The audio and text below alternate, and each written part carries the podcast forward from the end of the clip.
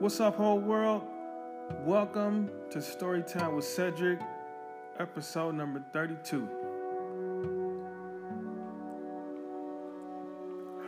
So, uh, this story takes place roughly 1999. I was in the United States Army. So, for those of you that know me or who knew me back then, when I decided to go to the military, first of all, I didn't know much about it. But the only thing I did know was I didn't want to be infantry. That's the only thing. They got they got 212 jobs. The only one I didn't want to do was infantry. So, um, thanks to my recruiter, I picked quartermaster supply. And what my recruiter told me was like, look, infantry is 11 series, quartermaster 92 series. You're all the way on the other side of the number scale. You're not even gonna see these guys. Lies. For those that know, or for those that don't know, if you work supply, you can go to any unit, be it support, be it combat arms. So, because of what my recruiter told me, I thought I was safe. I thought I was good. My first unit uh, was a support unit, right? But my second unit, I got to Fort Lewis, Washington. I got stationed at Second ID. That's that big Indian head patch. Charlie Company 123 Infantry. But I didn't know it was infantry at first because of what my recruiter told me. So I get my orders. And I remember um, I got my orders and I'm reading them, and it's like Charlie Company 1 dash 23 capital I, capital N. And I couldn't figure out what the IN stood for. I was like, damn, well, it can't be infantry. I wonder what else it could be. Um, ah, got it. Intelligence. It's the intelligence unit. Or in my case, lack thereof, or, you know, whatever. So I get to Fort Lewis. I go to reception. It hasn't registered yet that I'm in the infantry. So when you get to a new unit, for those that don't know, the first thing you do um, you go to reception, you get in process. They send you to what's called CIF, and um, that's where you get all your, your, uniforms and all your gear that you're going to need for the unit.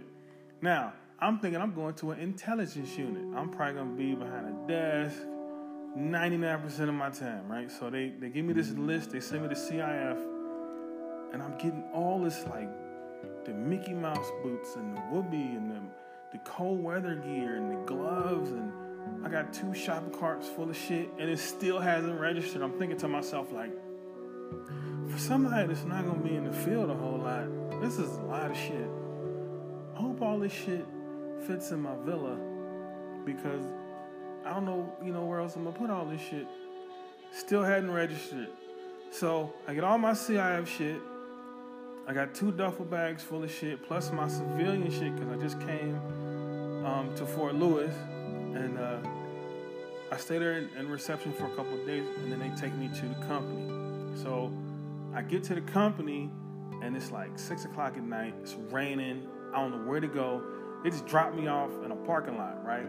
And I'm like carrying all this shit. So I see a Humvee. I throw all my shit in this Humvee, and I'm like, let me walk around and, and, and try to figure something out. You know what I mean? So walk around for about 15 minutes. I find staff duty, right? These are the guys that they like CQ, they work all night, kind of keeping an eye on the company. For those that don't know, the lingo, right? So I walk in and uh, I'm like, hey, I'm I'm Specialist Reed. I just got here. Oh, okay, we've been waiting on you. We've been waiting on you. We didn't know when you was getting here. I'm like, yeah, they just dropped me off a, a few minutes ago. Okay, well, let's get you situated, man. Let's get you upstairs, get you in your room. Where's all your stuff at? I said, I, I, I left it in the Humvee that was in the parking lot. They're like, what Humvee? I said, the Humvee that was right there. They was like, oh my God, please tell me you did not put your shit in that Humvee. I said, yeah, I put it was raining. I don't want to carry it. I didn't really know where to go, so I put in the Humvee. We go outside, and of course, the Humvee's gone. It's not there anymore. And I said, um, well, who whose Humvee was that? Uh, that was the Sergeant Major's Humvee. Yeah. So, for those that don't know, the Sergeant Major is like the one person you really don't want to fuck with. You like when you in, when you overseas and you see the sergeant major coming Hey, Sergeant Major, how you doing? Good afternoon. It's all good. But it's something about stateside, something about being in combat units. When the, when the sergeant major come, people just disappear because you don't want you don't want this motherfucker to know who you are. Period. So I'm like, I put my shit in the sergeant major Humvee. Oh man, yeah, yeah. Don't worry about it. We'll figure it out tomorrow. So I go. Uh, to, they give me a barracks room. They give me a room and blankets. The, the little green uh, blanket they give you. And the first day I go to formation, you know, it's, it's I realize I'm in the infantry. You know, there's no females out there, just all these dudes, and we get out there, and um, they're like, "Where is Specialist Reed at?" This is my first sergeant. I haven't even met him yet. I'm right here, first sergeant. Uh, come here, Specialist Reed. Uh, I walk over to him. What's up? What's up, Top? He's like, "Yeah, the sergeant major wants to see you." When? When? Uh, right now. So I go over to the sergeant major. This is my first day in a new unit. And the sergeant major cusses my ass out for 30 minutes. I'm standing there parade rest. Who the hell do you think you are putting your shit in my Humvee? Who told you could put your shit in my Humvee? Them dirty ass duffel bags. That's how they gave them to me from CI. They was dirty as shit when they gave them to me. But I'm getting cussed out because they was dirty. But uh, yeah, man, the sergeant major cussed me out for 30 minutes. Uh, made me do, I don't know how many push ups I did. I did a lot of push ups. And then he gave me my shit and told me to get the fuck out of his office. And um, that's how I met the sergeant major of my unit. And it was um, a pretty fucked up first day for a new unit. But I will say this going into it, going into the military, I never wanted to have anything to do with an infantry unit, with a combat unit. But when all was said and done, I served in four different companies. Two of those companies were infantry, and two were support units. Shout out to um, Second ID, Fort Lewis, Washington, and shout out to Baumholder, uh, First Armored Division, Second BCT, over in Baumholder, Germany. The Rock, y'all know what it is, First Armored Division. So they ended up being my favorite units of all the units I was in. They were my favorite. I had the most fun in them units after I got used to doing PT and everything. But it was all good. It was cool. Um, had a good time, and um, I think that's all for this story.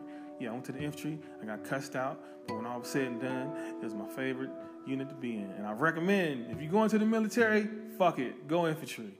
All right, that's all I gotta say for now. Thank you for listening to my story. Thanks for listening to my podcast. I appreciate the listen and the love. And um, that's all. God bless. Good night. Adios.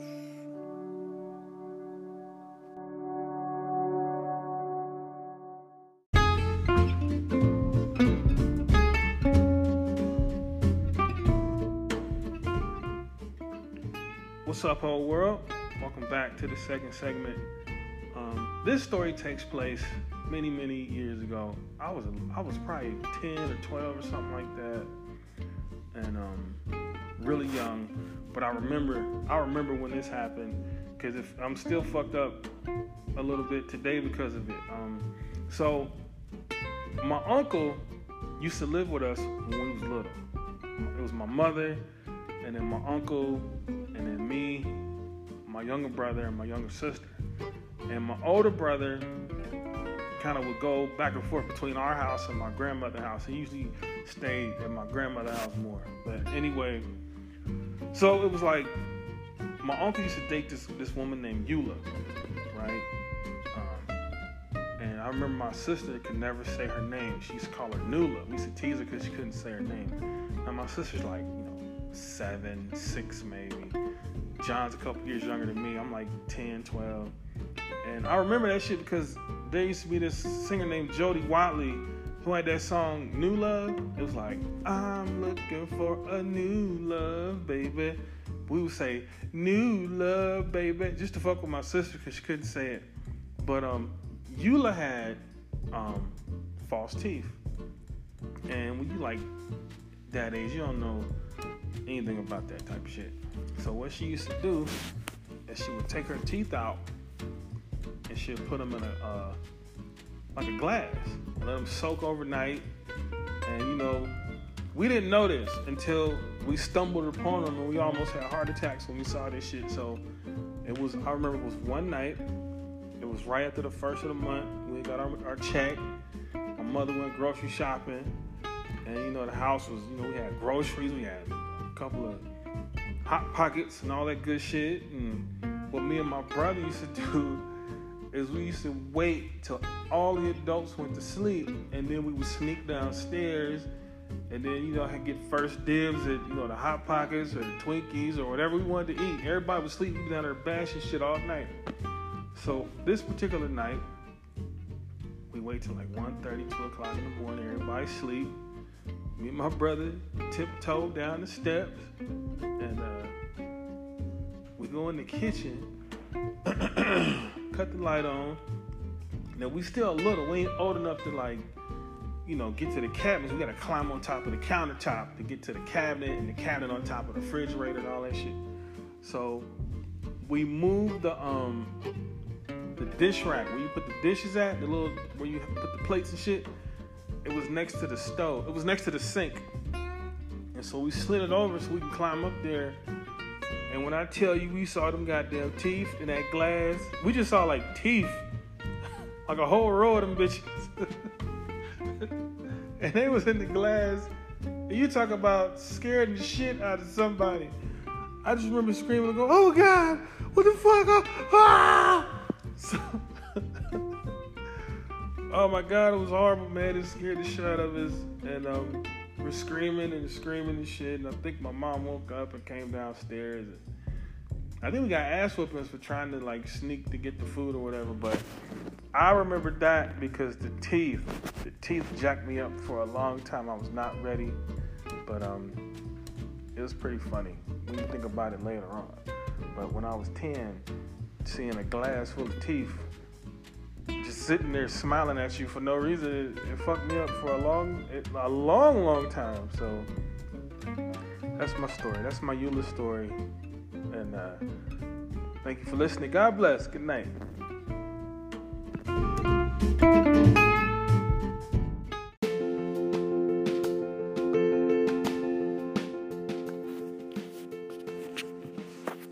What's up, whole world? Welcome back. Welcome to episode 32. I think we in our third segment of story time with Cedric. So this is another story that took place a long, long time ago. Me and my brother was little kids, and um, this is a true story. This really happened. I hope my brother doesn't get mad about me telling the story, but it's the truth, and um, I hope you enjoy it. So one, it was a like a Saturday afternoon. I'm probably about 13 John is two years younger than me. Most of my most of my adventures from my youth involve, you know, my younger brother. We got into a lot of shit together. I can't tell y'all all the stories, but the ones that I can tell, I, I don't want to embarrass myself or embarrass my brother too bad. And some of these stories, I actually call him first and go, "Hey man, you mind if I tell this story?" And if he if he blesses off on it, I'll, I'll tell it. But uh, this one I don't think is too bad. But uh, let me get back to the story. So I think I was about 13, 14 years old, maybe. And my brother's two years younger than me. And we're in the house, and my mother is asleep on the couch in the living room. And me and John are laying on the carpet in the living room watching television, right? And so um, I'm like, John, watch this. So we crawl under the couch my mother's cigarette lighter, and I, I lit like you could you could flick it so you could see the fire, but it was like under the couch everything was dark, and then when you lit the lighter, everything like lit up. I'm like, look, it's bright. Now it's dark. Okay, now it's bright, and you know that was it. You know, I, I, I crawled back from up under the couch, watching the movie, whatever. I get up and I go in the kitchen to get some uh, to get a glass of water. My brother about a minute after I get in the kitchen, runs in. His eyeballs are very, very large this time. He's like, yo, uh, give me some water right now. I'm like, get your own water. No, I'm not, I'm serious. Give me some water, give me some water. So he moves me out the way, he gets some water, and he takes off running back to the living room. I'm like, what the fuck is going on? So we go back to the living room, and it's smoke coming from under the couch. My mother is asleep on the couch and it's smoke billowing from under the couch. So what happened was, um, when I went to the kitchen, John went back under the couch and tried to do the trick that I showed him, but he lit the bottom of the couch on fire while my mother was sleeping on top of the couch. So, um, we're trying to put the fire out without waking up my mom, right? So there was a, um, a little rug like you, you wipe your feet off of when you come in the house. So I grab the rug, I get on my hands and knees, and I'm like, my mom is asleep on the couch. I'm face to face with her, but my arm is like under the couch, sweeping, trying to put the fire out, but it's smoke and shit is burning my arm. And all of a sudden, I see my mother's eyes open. They open, and for a minute, it was like she was happy to see me for a minute, but then it was like her expression changed. Like, uh, "What the fuck are you doing?" And then I think she smelled the smoke. So she hops off the couch, grabs the couch with her left hand, picks it up one-handed. This is how this is how adrenaline works. Jumps off the couch, grabs the couch with her left hand, stands the couch up. There was a, a, a, bottle of grape juice sitting on like the end table. She grabs the grapefruit juice, throws it on the fire under the couch, and uh, extinguishes the fire. Now, since I'm the oldest, the blame comes to me automatically. I'm like, look, I didn't do anything. I was in the kitchen. I wasn't even in here. But um, that didn't save me. So uh, think my mom called the police on us. She called the police on us. Yeah, she called the she called the cops. And then my older brother came home. My older brother Marlon, he's nine years older than me. So not only is he a big brother, but he's also like a father figure almost, like an authority figure. And I got more stories about my brother later on, but he comes, you know, the, the cops are there, and then my brother comes home. What happened? And my mom is pissed. And my brother said, Let me whoop him. Let me whoop him. And she said, Okay, you can whoop him. So my older brother took me upstairs and gave me an ass whooping, while my mom gave my younger brother ass whooping. I still feel like I'm innocent in this. I feel like I'm not guilty in this, but hey, that's the way it goes sometimes. So we both got ass whoopings, and I, overall, I got blamed for it because I was the oldest in the situation. And as an adult, rightfully so, I shouldn't showed him the fire and the couch, and the shit probably would have never happened. But uh, yeah, it was pretty crazy. John, if you're listening, I, I hope you're not upset about me sharing this story. I tell these stories out of love, man. I don't never try to embarrass you. So, um, anyway, thank you guys for listening to the story. I appreciate you guys listening to the story. And this is the reason I'm not a pyromaniac.